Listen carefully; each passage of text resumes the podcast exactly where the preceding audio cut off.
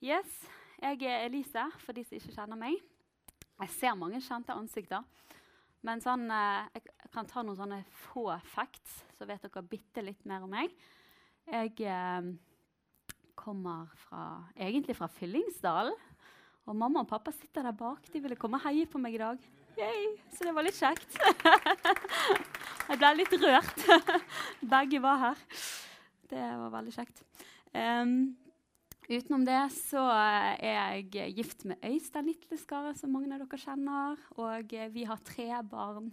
Lea Marie på åtte, og Caleb Elia på snart seks, og Daniel Mika på tre.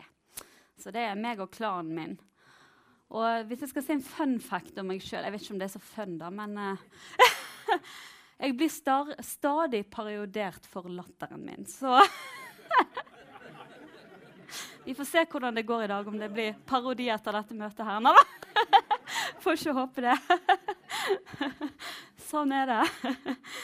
Jeg, skal, jeg, skal, rett og slett eh, dele om å ta del i Guds hjerte. Det er det jeg har på hjertet i dag.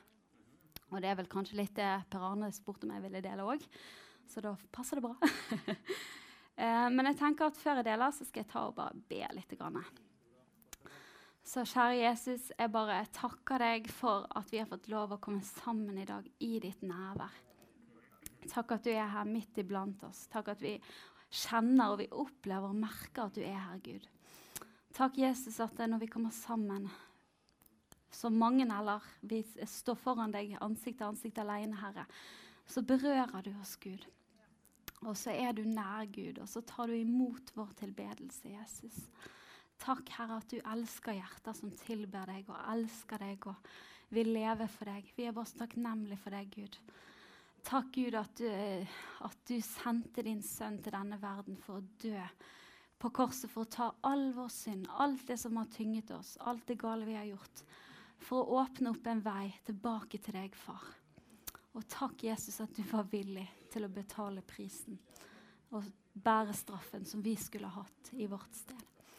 Og nå ber jeg Gud i dag, Herre, om at du skal bare åpenbare enda dypere din kjærlighet til oss. At du enda dypere skal åpenbare hvordan ditt hjerte brenner for oss og de rundt oss, Gud. Herre, la det, bare, la det være ord som går i, i dypere sjel, Herre. At det får få sette seg som frø i vår plan, og være planta med rot i hjertene våre, Gud. Herre, om folk ikke husker noe av det jeg har sagt, så ber jeg om at de skal gå ut herifra i dag, Jesus, med enda dypere lengsel etter å kjenne ditt hjerte mer. Ta del i ditt hjerte mer, Gud, og, og bare bære ditt hjerte for en verden som ikke kjenner deg. Det ber jeg om, kjære Jesus. Amen. Okay. Da kan vi kjøre på. Jeg har litt bilder å vise. Der var de på begge sider. Wow. OK. Jeg skal snakke om å ta del i Guds hjerte, som jeg sa. Um, og jeg fant dette bildet her, og jeg syns det var veldig bra. Fordi at jeg tror vi trenger å få en åpenbaring om Guds hjerte. Jeg tror vi trenger å skjønne at uh, når vi snakker om Guds hjerte, så er det snakk om en brennende kjærlighet, en lidenskap som er så dyp at Gud var villig til å gi slipp på det aller beste han hadde. Det, det som betydde mest, det største offeret han kunne gi, var han villig til å gi for oss ved å sende sin elskede sønn Jesus til jorden. Han, vi har sunget mange sanger om, om, det i dag. Alle sangene handlet om det. Om hvordan Jesus var så ren og så uskyldig. Altså Det fantes ikke spott eller flekk. Det fantes ingenting vondt i Jesus. Han var fullstendig uskyldig. Kjærligheten sjøl. Levende kjærlighet vandret rundt på jorden midt iblant oss og ble gjort til kjøtt og blod. Fra å ha vært i evigheten i himmelen for alltid, der alt er rent og hellig og fullkomment, uten synd. Og så valgte han å bli menneske. Et menneske med samme begrensninger som oss ta på seg en kropp der han kunne erfare og kjenne på den samme smerten, eh, de samme utfordringene, de samme fristelsene som meg og deg møter. Jeg, jeg kjenner at jeg trenger å forstå det enda mer, hvor stort det er.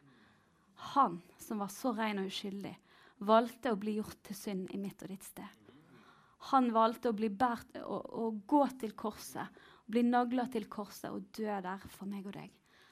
Det er brennende. Det er radikal kjærlighet. Det er ikke noe småtteri. Det er skikkelig dyp kjærlighet. Det står i Bibelen at ingen har større kjærlighet enn den som gir sitt liv for sine venner. Og der er Jesus. Han ga sitt liv for meg og deg. Og han ga sitt liv når han, når han hang på korset. Han, han, sa det at 'jeg kan kalle på en hær, og de kan, de, de kan, komme og sette meg fri her og nå'. Han visste det var tilgjengelig. Han kunne ha gått ned på øyeblikket. Men mens han leder, ikke bare fysisk, men bar all verdens synd Tenk deg det. Tenk for oh, ja. Det er ganske vilt å tenke på at han bar all verdens synd på sine skuldre. Det er ganske mye fæle ting som er blitt gjort opp igjennom historien. Enormt mye. Og jeg, jeg kjenner bare, Tenk å skulle få vekten av alt det gale jeg har gjort i mitt liv på én gang. På ett øyeblikk. Det overvelder i seg sjøl. Men da hele verdens synd, bar han på korset. Eh, men mens han hang der, så var det det som motiverte han, det som holdt han, som gjorde at han holdt ut løpet, det var at han så for seg meg og deg. Han så for seg den dagen vi skulle komme løpende tilbake inn i pappas armer og bli forent med Gud og få evig liv med Gud. Det er evangeliet. Det er sterke saker. og det er det nydelige evangeliet som vi, meg og deg, har fått lov å forsyne. Eh, og som vi har fått privilegiet av å få ta del i og få erfare og smake sjøl og få lov å gå ut med til en verden som er fortapt. Til en verden, til mennesker som ikke kjenner Gud, som ikke vet at det fins en Gud som elsker dem, og som har gitt alt for dem fordi han lengter etter dem. Det er det evangeliet vi skal få lov å gå ut med. Uh, og vi trenger virkelig å be til Gud. Jeg kjenner det selv, og Vi trenger å be til Gud om at han får gripe vårt hjerte eh, med sin kjærlighet, så vi forstår hvor dyp, hvor brennende, hvor lidenskapelig hans kjærlighet er for den ene. For alle, men også for den ene. Det er sterkt å tenke på. Og en ting som jeg har tenkt mye på er, Det er veldig lite jeg kan ta med meg til himmelen. Men det er én ting jeg kan ta med meg, og det er mennesker. Det kan jeg ta med meg. De blir med. Jeg kan ha et veldig fint hus, og det har jeg. Men jeg får ikke det med meg. Men jeg får med meg mennesker. Og de kan jeg få være sammen med i all evighet og få, vært, og få lov å være en av grunnen til at de fikk lov å komme hjem til far. Um, jeg kommer til å dele litt vitnesbyrd. fordi at Når vi snakker om det, her, så tenker jeg hvordan ser det ut? Hvordan ser det ut det, når vi snakker om å nå ut til en verden som trenger Gud? Um, jeg har lyst til å fortelle om noe som skjedde nå for uh, noen uker siden. Da var vi, vi en liten gjeng i Nordhordland som pleier å reise til Åsane eller i Nordhordlandsområdet for å snakke med mennesker om Jesus. Um, og de, nå For to uker siden så var vi i Knarvik Nei, i Åsane. Unnskyld. Går litt i surr. så reiser vi til Åsane. Og så gikk vi bort til terminal, bussterminal. Og mens vi var der, så så jeg plutselig ei jente som hang med en gjeng ungdommer som var litt sånn rusa, da. Ruspåvirka. Og både jeg og flere av de som var der, vi bare kjente at vi fikk så hjerte for hun jenta. Det var tydelig at hun var ikke påvirket på samme måte som de andre, men hun hang sammen med de. Og det var et eller annet med oss som bare grep hjertet vårt, at hun er på feil sted. Hun skal ikke være her. Det er jo de andre òg, da. Men vi kjente virkelig at Gud greip hjertet vårt for hun ene jenta.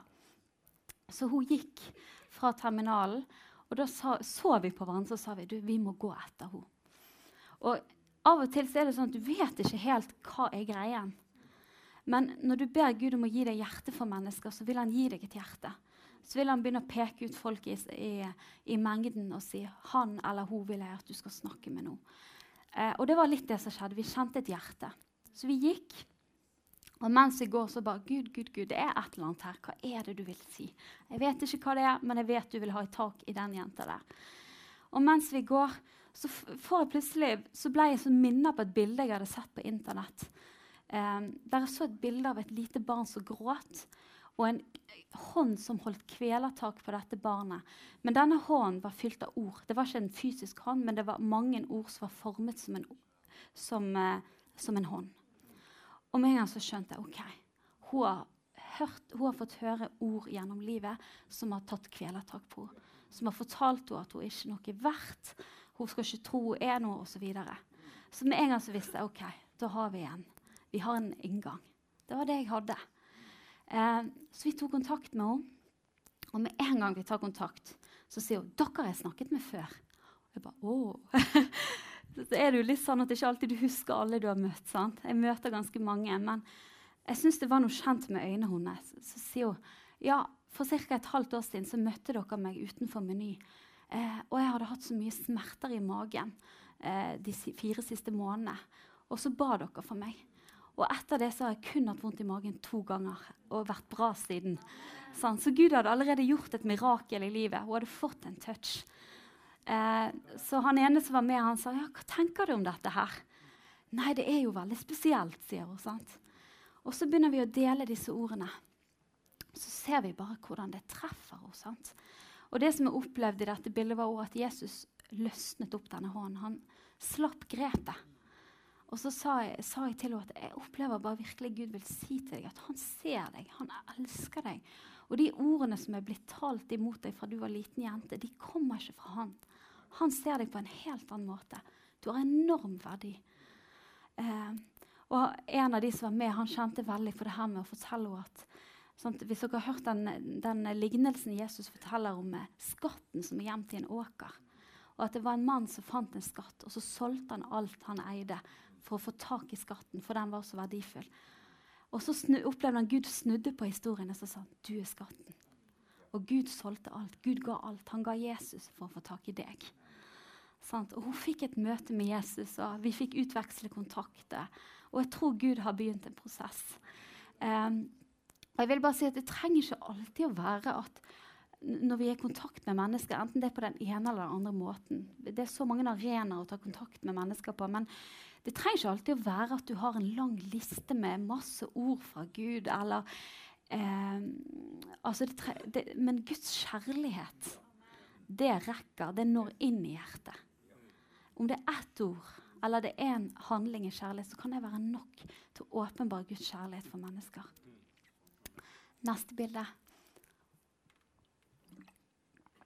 Yes. Så hvordan får vi Guds hjerte for mennesker? Jeg vet i hvert fall at jeg klarer ikke å produsere det sjøl. det er helt sikkert. Jeg har prøvd det. Jeg prøver å lære av mine feil. Men hvis ikke jeg har vært med Gud, hvis ikke jeg har vært innenfor Jesus, så merker jeg at jeg har ingenting å gå på. Jeg kan kanskje ha et ord å gi til folk, eller jeg kan be for noen som er syk og de blir helbredet, men jeg får ikke formidla Guds hjerte. Jeg er helt avhengig av å være sammen med Jesus av å sitte på hans fang og faktisk oppleve hans kjærlighet til meg konkret. Ta imot hans kjærlighet, sånn at jeg blir fylt opp, så jeg har noe å gi til andre. Eh, når jeg er der med Jesus, så er det noe som skjer. Når jeg er sammen med han, så driver hans kjærlighet ut frykten på innsiden. I 1. Johannes 4,19 så står det i kjærligheten finnes det ikke frykt. Den fullkomne kjærligheten driver frykten ut. Eh, ta, noen av dere har hørt historien min før, så jeg skal ikke ta hele. Men jeg, en gang Jeg husker at når jeg tok imot Jesus når jeg var 19 Som begynner å bli en stund siden. så husker jeg at jeg kom egentlig til Jesus bare fordi jeg trengte å bli fri og jeg trengte å bli frelst.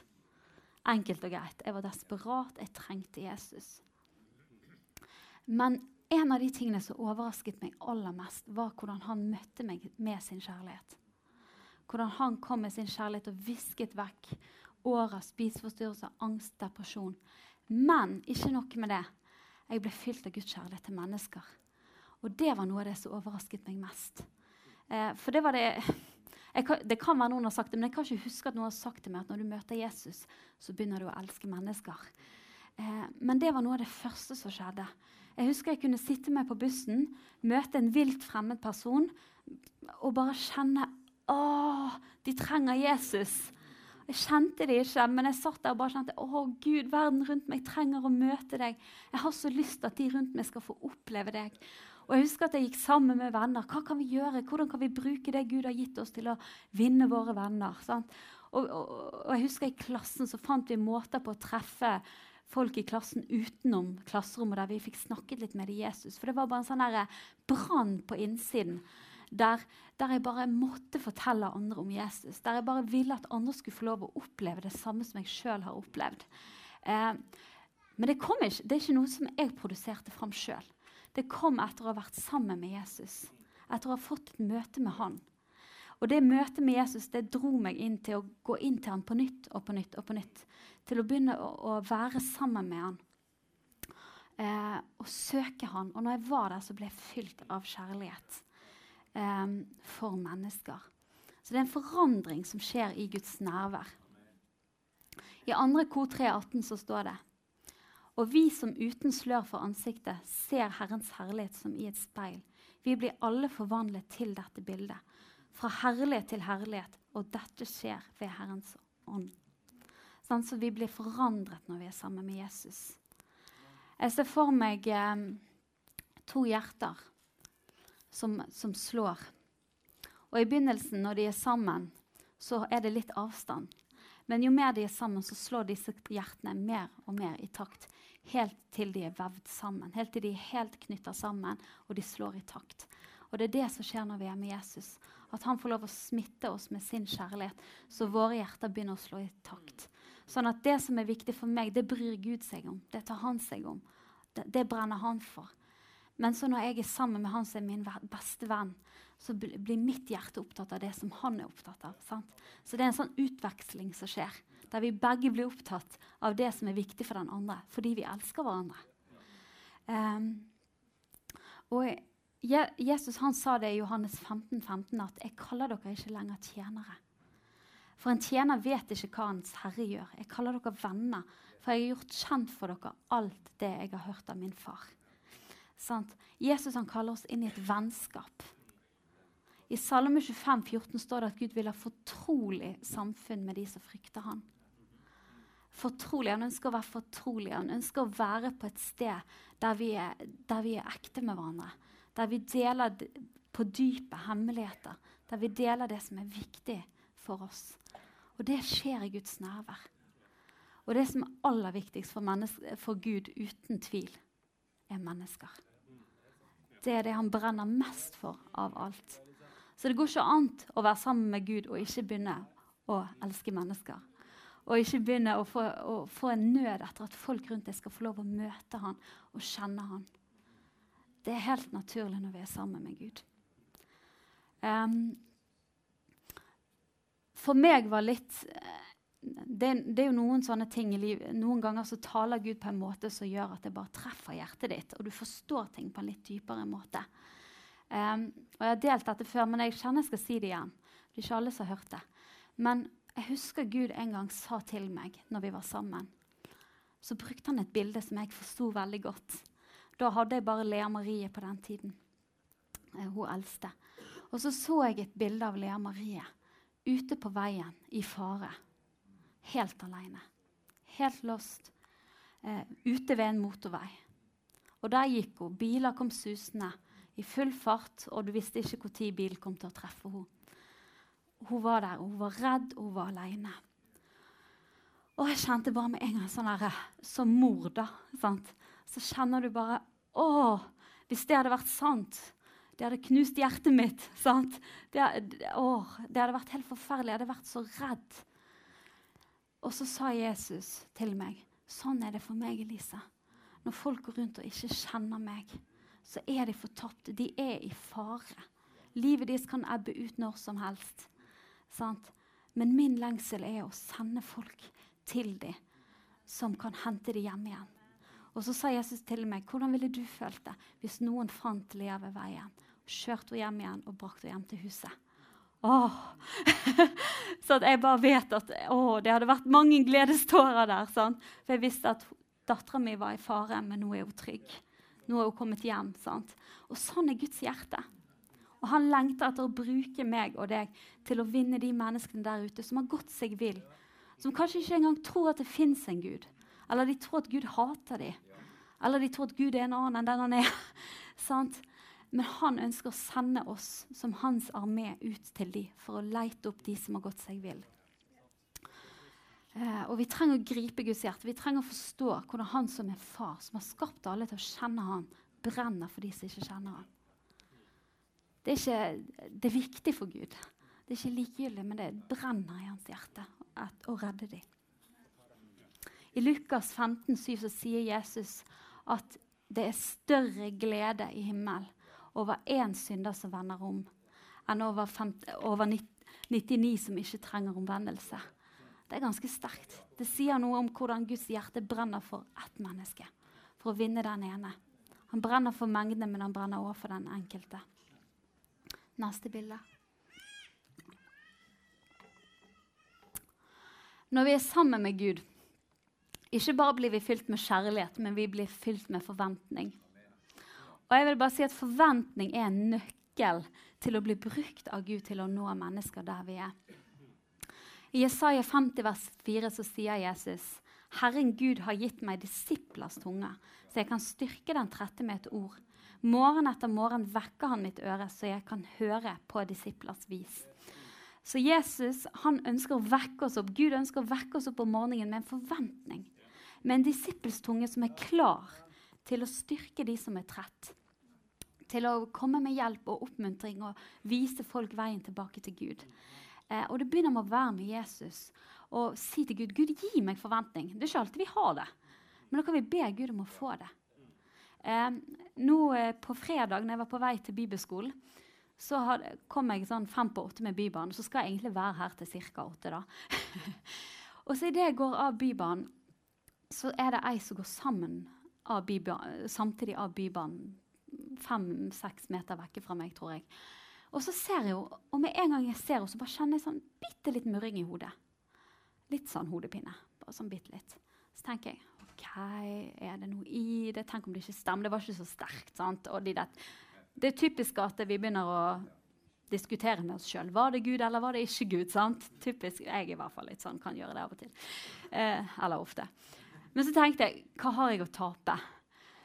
Altså, I verste fall så bommer jeg. ikke sant? Men så tenker jeg åh, men jeg skal jo være på jobb til åtte. jeg bør jo rekke jobben, liksom. Så tenker jeg, men det tar jo ikke veldig lang tid å gå og spørre om hun har vondt i hodet. Så jeg vant diskusjonen over meg sjøl. Heldigvis. Så jeg gikk bort til henne og spurte du, kan jeg spørre deg om noe. Hun bare «Eh, ja. Pleier du tilfeldigvis å slite noe med hodepine eller noe sånt? Så ser hun på meg og sier ja. Så sier jeg har du migrene. Ja. Og så, sier, sier jeg bare til henne at jeg er en kristen, og når jeg gikk av Bybanen, så så jeg det, og jeg opplevde Gud viste meg at du sliter med hodepine. Eh, og så sa jeg får jeg lov å be for deg. Hun ba ja, det er greit, liksom. Så får jeg lov å be for henne. Hun hadde ikke vondt der og da. Det var mer en sånn som kom og gikk. Men i hvert fall så ber jeg for henne. Og så mens jeg ber, så bare sier jeg takk, Jesus, at du ledet meg til denne jenten i dag. At du elsker, og at du ser. Og plutselig begynner bare tårene å renne.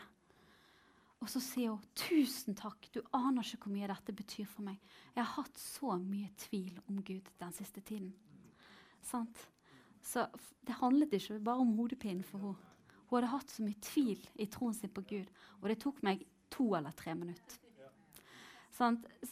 Så jeg ville bare si det at noen ganger så, så kan ting ha så mye større ringvirkninger enn vi tror. Vi kan føle at det vi har, er så lite, så enkelt. Jeg følte det var litt lite. Sant? Men det var jo Gud, da. og når Gud er i det, så kan det få uante ringvirkninger i livet for den personen.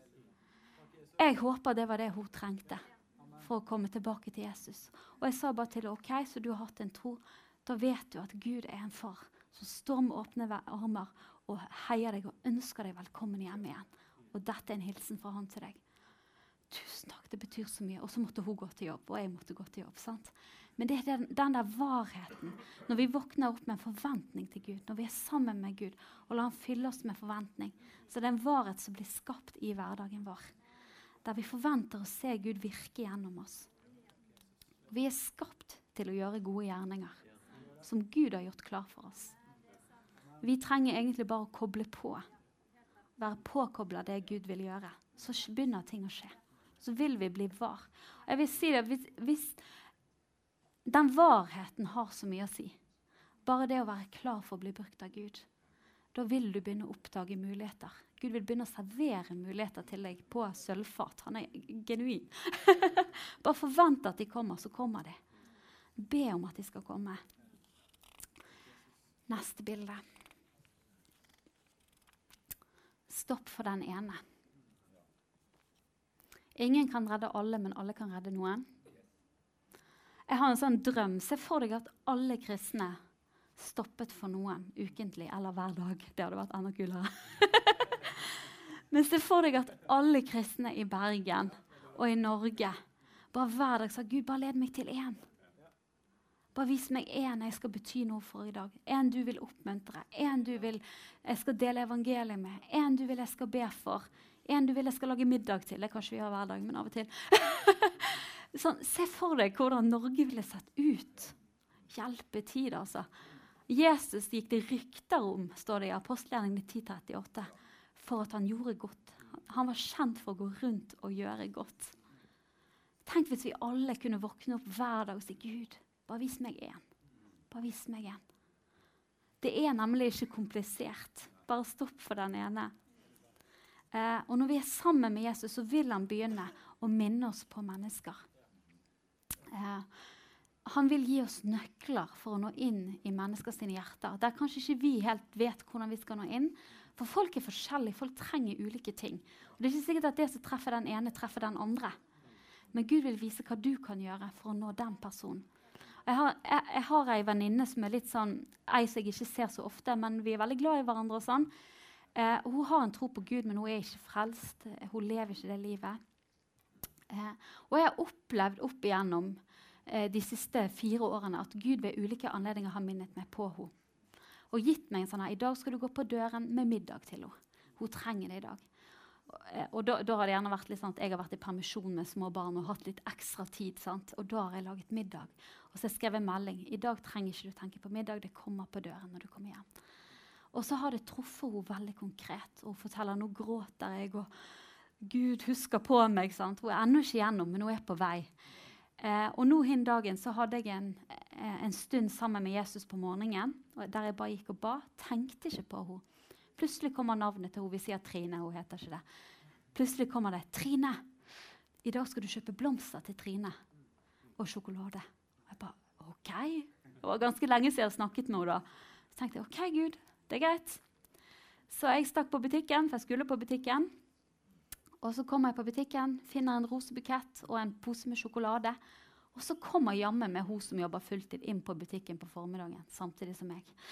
Og jeg tenkte hva er sjansen for det her? Gud vet hva han gjør. Så jeg bare 'Hei, Trine, du, jeg må snakke med deg. Kom hit litt.' Så sier du, 'Den rosebuketten her, den er til deg.' Hun bare 'Hæ? Hvorfor det?' Så bare, nei, vet du hva? Når jeg var med Jesus i morges, jeg pleier å være med ham på morgenen. jeg forklarte henne. Så ble jeg minnet på deg, Trine.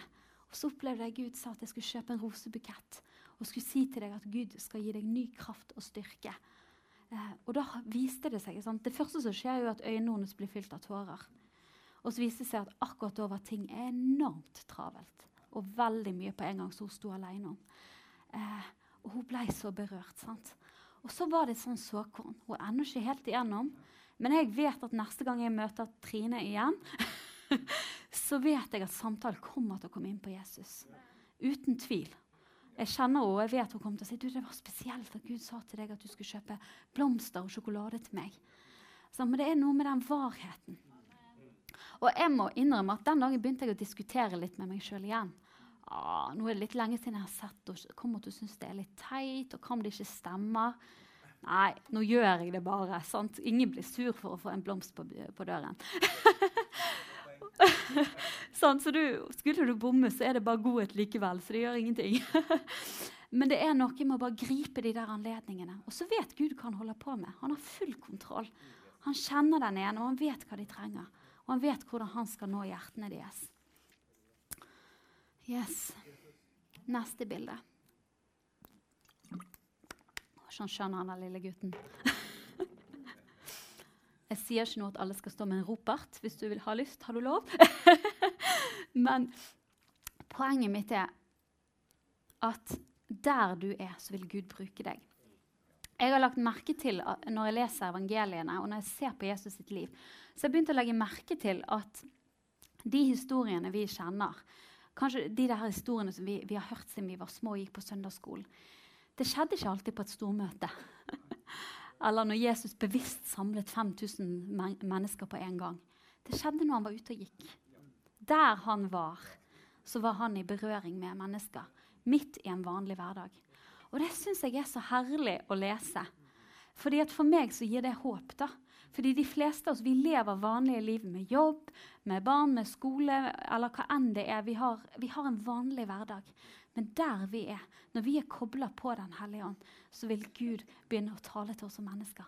Og det var det som var greia med Jesus. Han var kobla på far. Så han sa at 'jeg gjør ingenting uten det jeg ser og hører Faderen gjøre'. Så han var hele tiden i kontakt med, med Gud. Hele tiden i kontakt med far. Og gjennom det så kom eh, så, så, var han klar når situasjonen bød seg. Og jeg syns spesielt den historien med den samaritanske kvinnen er så kul. For her har du Jesus og disiplene. De er på vei fra Galilea. Eh, og videre, nå må jeg lese at jeg ser rett her. Jeg tror det var Judea, kan det stemme? Jeg tror de var på vei fra Galilea til Judea, eller motsatt. Ja, ja. I hvert fall så er de ute og går. Um, helt vanlig dag, sant? Og så har de tydeligvis gått lenge, og de blir sliten. Jesus setter seg ned med en brønn, for han trenger å slappe av. Han er jo et menneske. Sant? Han har fått kjøtt og blod. Han må hvile. Disiplene går for å hente mat, og så sitter Jesus der. Og så kommer denne damen. Sant? Og så syns jeg det er så sterkt, da. For her kommer ei dame eh, som er ute på en tid der ingen andre er ute. Fordi hun er kjent i byen for å ha vært med mange menn Hun har et dårlig rykte på seg. Så hun går på den tiden når ingen andre er ute, for hun skammer seg. Og så ser Jesus med en gang. Sant? Så sier han først og fremst 'Vil du gi meg vann?' Og Så blir hun helt sjokkert over at han som er mann, og i tillegg en rabbi, en læremester, vil snakke til henne. Det rører ved hjertet hennes. Det gjør noe med henne. Hvor, hvorfor vil han snakke med henne? Og så i samtalen de har, så eh, så begynner Jesus å peke på ting i livet hennes i kjærlighet. Og så ender det opp med sant, at han sier at, eh, at, 'jeg vil gi deg levende vann å drikke'. sier han, sant? Eh, og så, hun, og så går, ender det opp med at denne damen hun forstår at Jesus er Messias fordi han vet hvem hun er. Han skjønner at det, han må være den som Gud har lovet skal komme. Og Så går hun inn i byen og så sier hun, her er en mann han, kan han være den som de har sagt skal komme? Han har fortalt alt om meg. Kan han være den vi venter på? Og Så kommer hele byen for å høre på Jesus. Og så står det til slutt at nå tror vi ikke lenger pga. dine ord. Vi tror fordi vi har hørt og sett han sjøl. Så det blir vekkelse i en hel by fordi Jesus er var for ei dame. Er ikke det kult? Jeg liker det. Men han er midt i hverdagen. Han sitter og slapper av. De skal, drikke, de skal egentlig spise. Men der har han åndelige øyne fordi han er kobla på far. Og jeg tror Gud vil at vi skal være sånn i hverdagen vår. I vanlige situasjoner. Jeg hadde en, eh, vi, vi, var en liten gjeng som var på vei til Oslo. Vi hadde en sånn evangelistkonferanse. Um, og så på flyet ditt så ble jeg sittende vi hadde egentlig, meg og Ingrid Olsen og noen andre var der. og Vi hadde egentlig bestilt billetter sammen, men ingen av oss ble sittende sammen. Og Da pleier jeg å tenke sånn OK, Gud. Hvis du har noe du vil si til den jeg sitter ved siden av, så kan det jo være det en plan for at jeg skal sitte med den. så jeg satt der på flyet. Jeg satt og leste, og sidemannen satt og leste. Um, og mens vi sitter der, så plutselig får jeg en tanke. Han er en leder, og han er strategisk, og han vet hvordan han skal sette folk eh, på rett plass i arbeidslivet. Rett og slett hjelpe folk i rett posisjon. Um, og i tillegg så kjenner jeg på at han har noe vondt i en skulder. Og så begynner jeg å kjenne han er en leder. Han er ute og reiser på en helt vanlig hverdag. Det kan jo være han er litt høyt oppe i systemet. Han gikk i uniform da.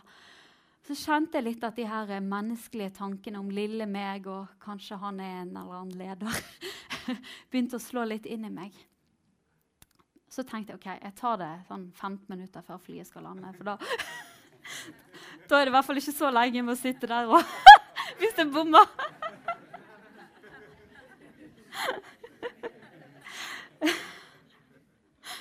Det går an. Så 10-15 minutter før flyet landet så tok jeg kontakt med han. og så viste det seg jo at det stemmer. sant?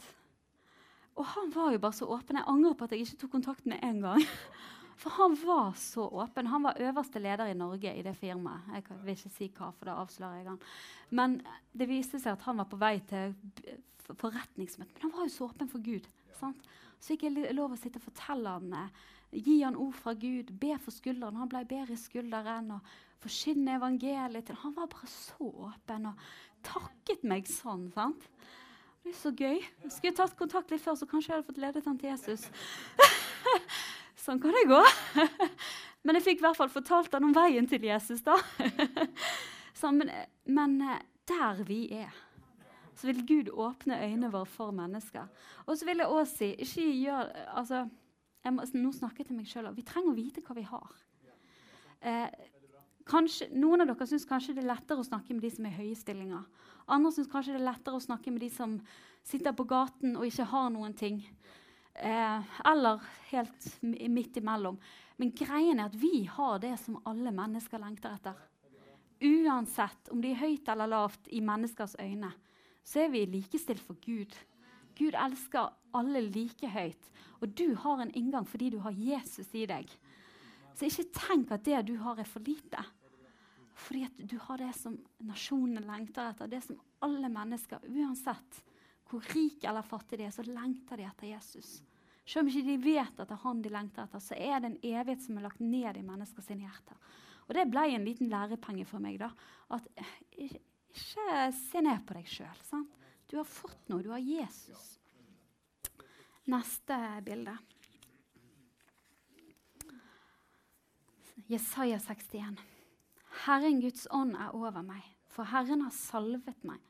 Han har sendt meg for å forkynne et godt budskap for hjelpeløse, for å forbinde dem som har et knust hjerte, rope ut frihet for den som er i fangenskap, og frigjøring for dem som er bundet.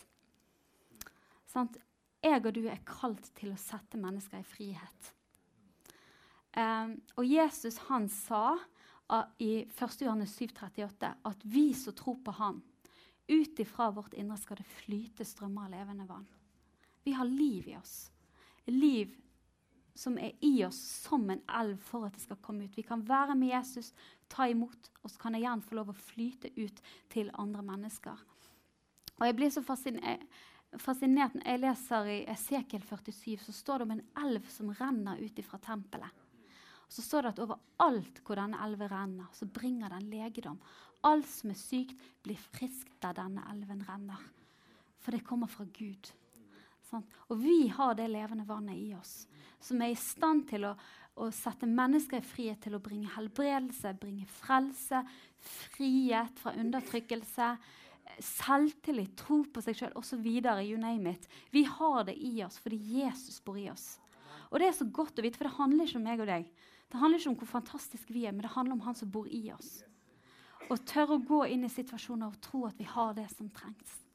Fordi han er i oss. Og så er det veldig deilig. For det tar faktisk presset av meg og deg. Da slipper vi å kjenne på byrden av at det er vi som skal klare det. Det er han som skal klare det. Og han kan det. Og det er sterkt. Jeg husker en gang vi var, eh, var ute på en sånn her skattejakt igjen, da, som vi kaller det. Skattejakt, jakt etter Guds skatter, som er mennesker. Enkelt og greit. Um, og så Ei av de uh, venninnene mine hun fikk et bilde den dagen at vi skulle møte ei jente som gikk i svart boblejakke. Og Dette var da en dag med 20 varmegrader og full sol. Så vi tenkte ja, ja. Hvis det er Gud, så er det Gud. For å si det sånn. Eh, og så så hun et bilde av denne jenta med svart boblejakke. Og hun tenkte sjøl jeg vet ikke om jeg har hørt fra Gud. det høres så teit ut, syntes hun på en sommerdag. sant? Eh, og så så hun denne jenta sitte i et rom med gitter foran, og at Jesus åpnet døren for å sette henne fri. Så går vi, ingenting skjer, men på vei hjem den dagen, når jeg bare forter meg hjem, så ser jeg ei jente med svart boblejakke. Så tenker jeg boblejakke. Det må være hun. det er jo ingen andre som går med boblejakke i dag. Så jeg tar kontakt med henne og så sier du, jeg må bare spørre deg. Før vi gikk ut i dag, så var det en jente som fikk et bilde av deg i svart boblejakke. Vi har ikke sett noen andre. Så viste det seg da at hun har feber denne dagen. Sant? Og Hun var syk og hun frøs. Det var derfor hun hadde på seg boblejakke. Og så delte jeg dette bildet med at en jente som satt inne i et rom med gitter foran, men at Jesus ville åpne døren og sette henne fri og hjelpe henne ut i frihet. Og så spør jeg stemmer dette for deg. Så sier hun ja, det gjør det. Jeg har slitt mye med angst og mange onde ord som var blitt talt om opp igjennom årene. Og så blir dette da en sånn, et møtepunkt mellom hun og Gud. Der jeg får lov å snakke med henne, jeg får be for henne. Hadde noe smerte i ribbeina som forsvant. Og så deler jeg evangeliet, og så tar hun imot Jesus og gir livet til han. Og Kort tid etterpå så kom hun hjem til meg. Og her er fortsatt, Jeg trenger enda mer disipler, men hun er på vei. Men så kom hun hjem til meg og så forteller hun at hun ser folk gå rundt i leiligheten sin som ikke er der. Eh, hun sliter med selvskading, eh, kutter seg sjøl opp. Og i tillegg så hun, er hun veldig mørkeredd. Så sier jeg til henne får jeg bare en tanke. Så spør jeg har du sett mye okkulte filmer. og sånn. Ja, det har jeg, sier hun. Så da, opplever, da, da, da, tror jeg du er nødt til å lukke den døren i livet ditt. Du er nødt til å om, vende om og be Jesus om å tilgi deg for det og slutte med det. Og så tror jeg Gud skal sette deg fri. Og så ber hun sammen med meg og sier det er jeg villig til å gjøre. Og så beskriver hun det i det hun har bedt den bønnen og ber Jesus om tilgivelse, så beskriver hun det som en brusflaske der du tar av korken, og så bruser det over. Så det er bare ett eller annet som kommer ut av henne. Og det er en ny frihet. Så går hun hjem den dagen. Ingen mer mørkeredd selv. Hun ser ikke døde mennesker eller mennesker går rundt. Det. Døde mennesker går jo ikke rundt, det vet vi. Men hun så sånne ting. For det har vært kontakt med en åndelig verden som ikke er god. Eh, og selvskadingen, trangen til selvskading forsvinner. Gud møter henne. Det er fantastisk. Sant? Og Gud eh, fortsetter der. Men det er så sterkt sant? at vi kan få lov å være de som sjøl er blitt satt fri som igjen kan få lov å være andre. Vi sjøl var undertrykt, men vi er nå fri, og vi kan få lov å være de som er med og sette andre i frihet. Det er sterkt. Jeg har mye på hjertet i dag. vi nærmer oss en avslutning. Skal vi se. Du bare se om det var et nytt bilde her. Jeg vil også si um, at uh, det er noe med når vi klarer å se Vi trenger å be Gud om å gi oss hans øyne for mennesker. Jeg syns det er en historie i Bibelen som er så sterk, der Jesus eh, møter Natanael. Eh, og når Nathanael, Jeg tror det er Philip som snakker med Natanael. og når, når, han forteller Natanael om Jesus, så sier han bare kan det komme noe godt fra skal vi se her, Nasaret. Takk. jeg har det her, men jeg er litt på overtid. og han bare Skepsisen er ute med en gang. sant? Men så møter han Jesus. Og det første Jesus sier når Nathanael kommer gående, er Se, der er en sann israelitt som det ikke er noe svik i. sier han til han. Og så sier han litt seinere Jeg så deg i går når du satt under fikentreet. Det er egentlig to veldig korte setninger. Men i det øyeblikket så skjønner han at Jesus ser han for den han er. Og så snur han helt rundt. sant? Og så sier han bare 'Du er verdens frelser, du er Messias'. Sånn, han bare snur totalt rundt.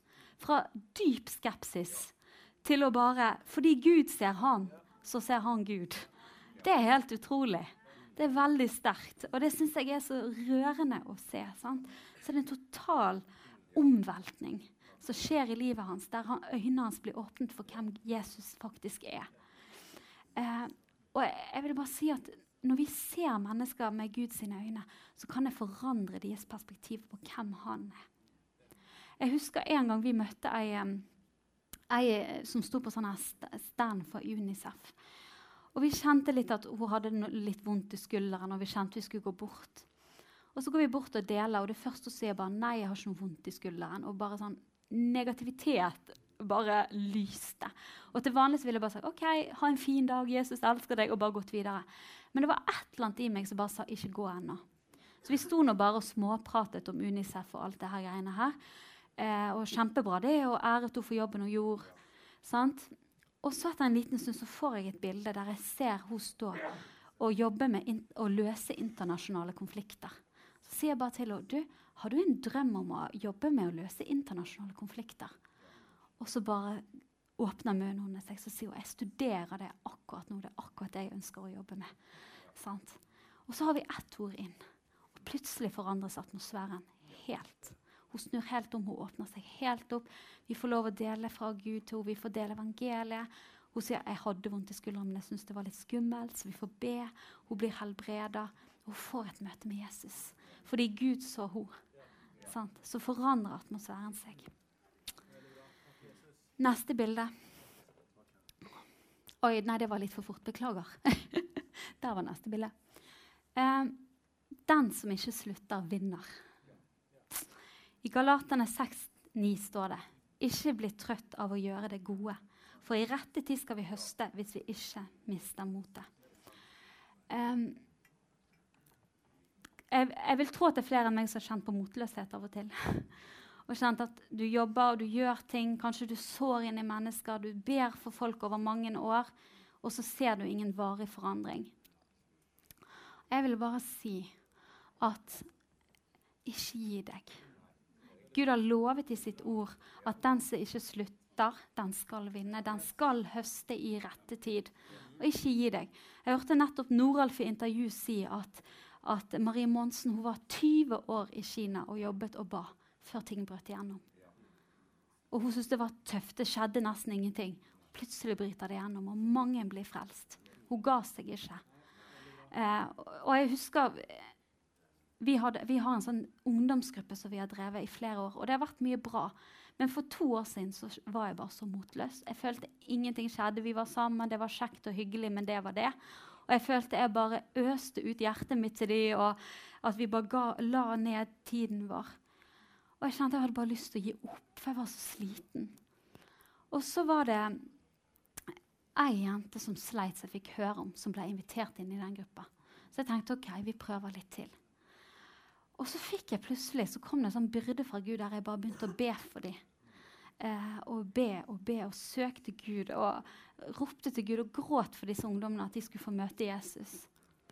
Og så Sist gang jeg var her, faktisk på dagen, sist gang jeg var her og delte det, er litt over ett og et halvt år siden, så kommer ei av disse jentene da, på kvelden. Da var jeg hjemme. Da hadde vi disippelgruppe igjen.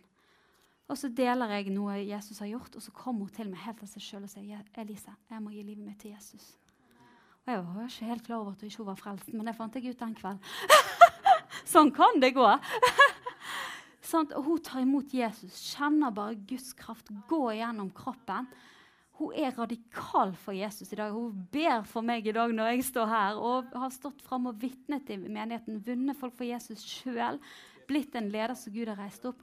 Og flere i den ungdomsgruppen har Morten fått lov å være med og lede til Jesus som har bare kommet av seg sjøl til Morten fordi de har hatt en lengsel. De har sett en forandring i livet til de ungdommene rundt seg. Og bare 'Jeg må ha det samme. Jeg vil bli frelst, jeg òg.' De skjønner at ikke de er frelst, og så blir de frelst. Men hadde jeg gitt meg noen måneder før, så hadde ikke gjennombruddet kommet. Så 'those who don't quit, they win'. Um, til slutt så vil jeg bare da kan, da kan vi ta neste bilde. Det siste bildet. Til slutt så vil jeg bare Nå har dere fått høre evangeliet gjennom hele møtet. Og jeg vil bare si at hvis det er folk her inne som ikke kjenner Jesus, men du kjenner at du har lyst til å bli kjent med han, så er det en mulighet for det i dag. Det er faktisk det viktigste valget du kan ta i livet ditt. Det er det beste valget. Eh, I Matteus 13, 44 står det at himmelriket er likt en skatt som var gjemt i en åker. En mann fant den, dekket den til igjen, og i sin glede gikk han bort og solgte alt han eide, og kjøpte åkeren. Jesus er den store belønningen. Jesus gir evig liv. Jesus er veien tilbake til Faderen. Han er den som sonte min og din straff, som tok på seg all verdens synd, bar den på sine skuldre. Og hvis du tror på han og tar imot han, eh, og setter din lit til han og lar han få bli herre og frelser i livet, så vil du bli frelst. Da vil du få evig liv med Gud. Og så vil jeg si, som jeg sa på begynnelsen, at denne lignelsen går begge veier. For du er også skatten. Og det tror vi alle her inne trenger å skjønne. At vi er den, du er den skatten som Gud ga alt han hadde for å få tak i. Han ofret sin egen sønn i ditt sted for å få deg tilbake. Det er sterkt. Så det går begge veier. Han er skatten, og du er skatten. Så jeg ønsker å gi den anledningen i dag. Og nå kommer jeg til å sitte på en sang her som varer i ca. tre minutter. Um, jeg ønsker bare å gi mulighet til at hvis noen trenger å ta imot Jesus, eller du kjenner at å, jeg må bare få rørt opp en dypere lengsel etter å vinne mennesker. Jeg trenger å bli grepet, jeg trenger å erfare Guds kjærlighet sjøl, så jeg kan elske andre på hans måte. Så ønsker jeg at det skal være mulig å komme fram, både mens sangen går og etterpå. Jeg kommer til å være igjen litt. Eh, og jeg vil også si at jeg har kjent litt på at det er kanskje noen som sliter med ryggen eller et kne eller hodepine. Jeg vil gjerne be for dere òg. Men Jesus er her i dag for å møte mennesker. Yes.